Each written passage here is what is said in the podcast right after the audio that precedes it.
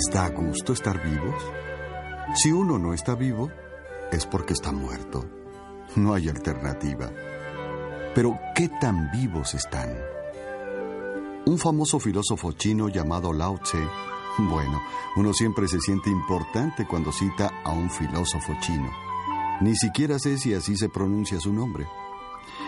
Él dijo, estar vivo es tocar la vida en muchos puntos. Mientras más puntos se toquen de la vida, más vivos están. ¿Qué tan vivos están ustedes? ¿Se han puesto alguna vez a pensar en ello? ¿Qué tan vivos están? ¿Hasta qué grado son espectadores de su vida? ¿Se sientan a ver cómo pasa la vida con el control para cambiar canales en la mano, pensando lo que les ofrece sin involucrarse emocionalmente? ¿O entran a la carga y se comprometen emocional, física y espiritualmente con lo que está sucediendo? sienten la vitalidad de vivir con sus cinco sentidos porque están tocando la vida con cada uno de ellos? ¿Están conscientes de lo que la vida promete? Si es así, entonces son personas emotivas. La emoción es tan vital para vivir bien como lo es respirar. Cuidado con las personalidades plácidas, con esas personas que nunca parecen estar felices, tristes, molestas o apasionadas por o contra de algo. Aquellos que no tienen opiniones o preferencias, no risas, no lágrimas. Son las personas que de repente tienen ataques cardíacos porque han embotellado todo hacia adentro de sus sistemas, hasta que literalmente explotan con emoción no expresada. Son personas que tienen úlceras sangrantes y grandes depresiones. No parecen entender que aun con los problemas, la vida es una aventura que debe vivirse y disfrutarse. Incluso las actividades más inocuas pueden tener en ellas la semilla de la alegría y la felicidad. El doctor Peel lo explicaba de esta manera. ¿A qué me refiero con estar realmente vivo? ¿Qué tan sensibles son al mundo y todo lo que hay en él? ¿Qué tanto respondo ante el mundo y las personas y ante lo que existe? ¿Está bien mi sistema nervioso? ¿Soy consciente? ¿Tengo una conciencia clara y sólida? Tengo una granja en el condado de Dushes y el otro día estaba ahí parado disfrutando un paisaje nevado y vi un árbol. Yo mismo lo planté, hace años. Ya está muy grande y alto. El cielo estaba claro, sin nubes y muy azul. Un hombre con el que estaba hablando de repente lo señaló y dijo, ¿Qué podría ser más hermoso que esto? Solo Dios puede hacer un árbol. Desde entonces veo ese árbol todos los días. La sensibilidad y conciencia de ese hombre eran mucho más avanzadas que la mía. El otro día iba yo en un taxi por la Quinta Avenida con bastante tráfico. Nos detuvimos varias veces. Eran casi las cuatro de la tarde. Llegaban muchas luces en dirección del parque, por la avenida, y desaparecían en la calle 65. El taxista me dijo, ¿No le parece hermoso? ¿Cómo las luces se estrellan en la avenida? Yo le dije, amigo, usted es un artista. Debería ser escritor. Las luces se estrellan en la avenida. Me recordó a Tennyson. La luz del sol cae sobre las paredes del castillo y los paisajes nevados hacen la historia. Las luces se estrellan en los lagos y la catarata salvaje se levanta con gloria. El taxista y Tennyson estaban hablando de lo mismo. Sensibilidad. Ese es el meollo del asunto. Norman Vincent Peale estaba muy interesado en cada nueva persona que conocía, cada nueva idea que escuchaba y cada nueva experiencia en la que pudiera participar. Era un hombre apasionado. Tenía pasión por la vida, por su familia, por el prójimo y, sobre todo, pasión por Dios. Constantemente nos recordaba que debemos vivir con entusiasmo, ser activamente positivos, dar la espalda a la ira, practicar el perdón, ser felices y estar contentos de estar vivos. En otras palabras, debemos vivir con el sazón de la emoción en nuestros platos. No quería que fuéramos observadores, quedarnos viendo pasar la vida. La vida y la fe nunca deberían ser pasivas. En vez de ello, quería que todos practicáramos lo que él llamaba vivir profundamente. Eso significa no vivir superficialmente, excavar profundo y encontrar todas las cosas más asombrosas que este mundo puede ofrecer. Sea lo que sea que decidan hacer, hay que hacerlo con todo el corazón, con emoción, pasión, entusiasmo y alegría. De la alegría saldrá a la luz todo lo que la vida tiene que ofrecer, y la fe en el Creador que lo planeó con tanta abundancia. El doctor Pío contaba la historia de un hombre lleno de emoción, amor, entusiasmo y alegría, gracias a un hobby al que se había dedicado durante muchos años. Pasé la noche con un primo en un vecindario extraño de Chicago. Pero él no era extraño. Era un banquero. Nunca permitió que eso cambiara su naturaleza. Había sido un banquero exitoso. Ahora tiene cerca de 65 años. Se acaba de retirar, pero uno creería que los años no pasan por él. Todos los días, él salía a observar los trenes que pasaban por el pueblo y se fascinaba con el transporte de vapor. Me llevó al sótano donde tenía el silbato de un viejo motor 899 que lo hacía sonar cuando pasaba por Martinsville. Hacía sonar el silbato para nosotros. Tenía también la llave del telégrafo que estaba en la vieja estación del pueblo y podía enviar mensajes con clave Morse. Afuera, en su jardín, había puesto un pedazo de vía y un pequeño vagón. Pesaba mil quinientas libras. Él mismo lo hizo en su taller, con motor de vapor. Suena y huele como un motor de vapor. Hace sonar el silbato y todos los niños del vecindario, incluso algunos adultos, se suben en su pequeño tren. Una vez me dejó manejarlo. Me tuve que vestir con ropa de ferrocarrilero, con gorra y todo. Me dijo que parecía uno de ellos. Algunos de los vecinos se quejaron de mi presencia en el vecindario. Él me dio un registro y dijo, Cuando te sientas un poco deprimido, saca este registro. Es del viejo tren de carga que pasaba por las colinas. La otra noche, me senté durante treinta minutos escuchando el tren silbar en el pasado. Imaginé a mi primo. Es un hombre bueno, fuerte, íntegro, decente y limpio y está lleno de alegría, porque el romance de la vida nunca lo ha dejado. Hay una gran diferencia entre el entusiasta ingeniero con su tren en el jardín y tantas otras personas que pasan por la vida como si fuera un castigo en vez de un regalo. Se sienten suficientemente bien, pero no tienen interés en qué se les va a servir de cenar o qué van a ver en la televisión aunque tienen en sus casas las computadoras más poderosas del mundo, el cerebro humano. Difícilmente se molestan en prenderlas, ni siquiera en intentarlo. El doctor Peel era un admirador de Thomas Edison y con frecuencia lo citaba.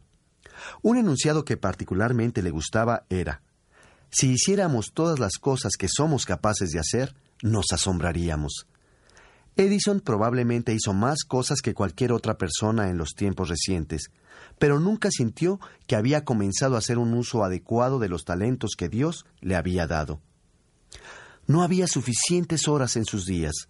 Así inventó la luz eléctrica para extender el día hasta la noche. Edison tenía emoción y pasión y era un participante emocionado en la vida de todos los días. El doctor Peel tenía el mismo tipo de emoción sobre las cosas que hacía y la gente que conocía, pero se dio cuenta de que los demás no siempre sentían lo mismo. Hay mucha gente a la que nada le emociona. La señora Peel y yo estuvimos en un hotel en Denver y bajamos a desayunar en el hermoso comedor. brillaba. Estaban incluso puliendo los menús. Era un comedor hermoso. Todo brillaba. La plata era exquisita y el sol entraba por las ventanas. La mesera llegó muy amable, tomó la orden y dijo, Supongo que tienen mucha prisa. Yo contesté, adivinó. Cuando volvió con el servicio trajo un desayuno precioso. Que tenga un buen día, le dije. Me contestó, imposible. ¿Cómo que imposible? Hoy cambia la luna. Es luna llena y durante tres días, cuando la luna se está llenando, luego cuando está llena y se empieza a vaciar, nada sale bien. ¿Por qué? le pregunté. No es la luna llena lo que causa ese efecto, sino la parte oscura de la luna, dijo ella. Entonces, ¿también es la parte oscura de la luna? ¿Alguna vez ha oído hablar de Julio César? ¿Sabe qué dijo? No está en las estrellas, querido Brutus, sino en nosotros mismos lo que nos inquieta. Ella dijo, bueno, muchas gracias decidida a seguir haciendo las cosas como a ella le parecían mejor, sin emociones. La luna no tiene nada que ver en esto, ni tampoco las estrellas, ni el signo bajo el cual nacemos. Lo único que tiene que ver con nuestra vida es lo que nosotros mismos, con la ayuda de Dios, determinamos que sea. Se puede vivir una vida con emoción en el pensamiento y con alegría ante cada nuevo día como un regalo de Dios, como una gran oportunidad. El clima lo determina lo que tenemos en la mente. Muchas personas viven en la superficie de la vida y nunca saben lo que hay abajo. Ven, pero no entienden. Registran imágenes, pero no se dan cuenta cómo afectan sus vidas diarias. Son como receptores de radio sin ningún micrófono integrado. La transmisión se recibe, pero nadie la escucha. Nunca se traduce en información comprensible. En una ocasión, un joven preguntó si era posible ser verdaderamente feliz. El doctor Peel le dio una lista que él llamaba la receta de la felicidad. Los trece artículos de la lista son experiencia espiritual, paz interna profunda, serenidad, alegría, emoción, lucha, buena digestión, salud, alguien a quien amar, alguien que nos ame, suficiente dinero para cubrir los gastos, curiosidad y deseo. Si uno piensa en esa lista, notará que hay varias emociones que van en la receta de la felicidad. La paz y la serenidad son emociones sensibles generadas por la actividad hacia una meta y alejadas de la tensión, la ira y la amargura. Alegría, emoción, amor y deseo son todas emociones activas y constantes. Y las últimas dos, curiosidad y deseo, son los catalizadores que dan energía a las demás. El doctor Peel con frecuencia escribía sobre el llamado romance de la vida. Pensaba que era una posesión invaluable y que es una terrible tragedia perderlo. El dinero, la fama y el honor son recompensas vacías si no se tiene la felicidad generada por la duda y el misterio perpetuamente fresco de una vida emocionante. Le entristecía ver la cantidad de personas que pasan por la vida en un estado físico y mental deplorable. Estos son los pasos que el doctor Peel sugería tomar para poder conservar la emoción y la vitalidad en la vida. Paso número uno. Nunca perder la armonía con la fuerza de la vida. Todos los días, dediquen un momento a relajarse completamente para volver a energetizarse emocionalmente. Un médico enseñó al doctor Peel este método cuando apenas comenzaba su trabajo y lo usó con gran éxito durante toda su vida. Todos los días Déjense caer en una silla grande con las piernas estiradas y los brazos colgando a los lados. Dejen que su cabeza caiga hacia atrás lo más que se pueda. Quédense así por dos o tres minutos. Cinco, si tienen tiempo. Luego levántense y sigan con sus actividades. Encontrarán que se sienten con nueva energía. Se habrán dado a sí mismos una inyección, sin dolor, de energía en la cantidad justa que necesitan para continuar con el resto de sus actividades planeadas. Paso número 2. Visualicen la fuerza de la vida. Mantengan saludables las actitudes mentales y estén alertas para rechazar el negativismo. Pongan el dedo en el pulso del ritmo básico de la vida que el Creador puso en movimiento y caminen a ese ritmo solamente. Paso número 3. Deténganse a oler las rosas. Dediquen tiempo a notar dónde están y qué está sucediendo a su alrededor. Sean conscientes de la belleza. Sientan un placer sensual en el aroma de una flor. Enójense correctamente sobre lo que perciben como injusticia y hagan algo para remediarla. Involúcrense, abracen a sus alrededores, vivan cada momento que pasan en esta tierra. Conozco a alguien que textualmente llevó una cámara con él a todos lados durante una semana y tomaba fotografías de todo lo que le causaba emoción. Las fotos eran asombrosas. Iban desde un ángulo especial de algún edificio, una puesta de sol sobre el lago, un aparador lleno de mascotas, y así sucesivamente.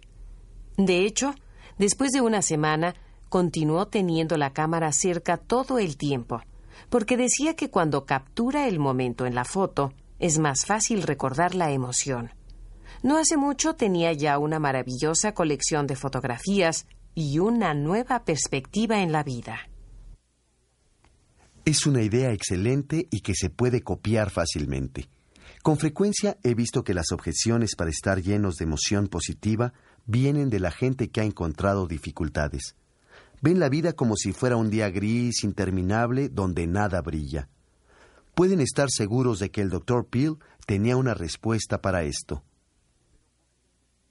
Pero podrían decir, mi vida es difícil, tengo penas, no me siento bien, estoy frustrado, estoy decepcionado, no me han tratado bien. Entonces, ¿qué? Tomen todo eso, pónganlo en un paquete y dénselo en las manos a Dios que nos ama. La vida es así.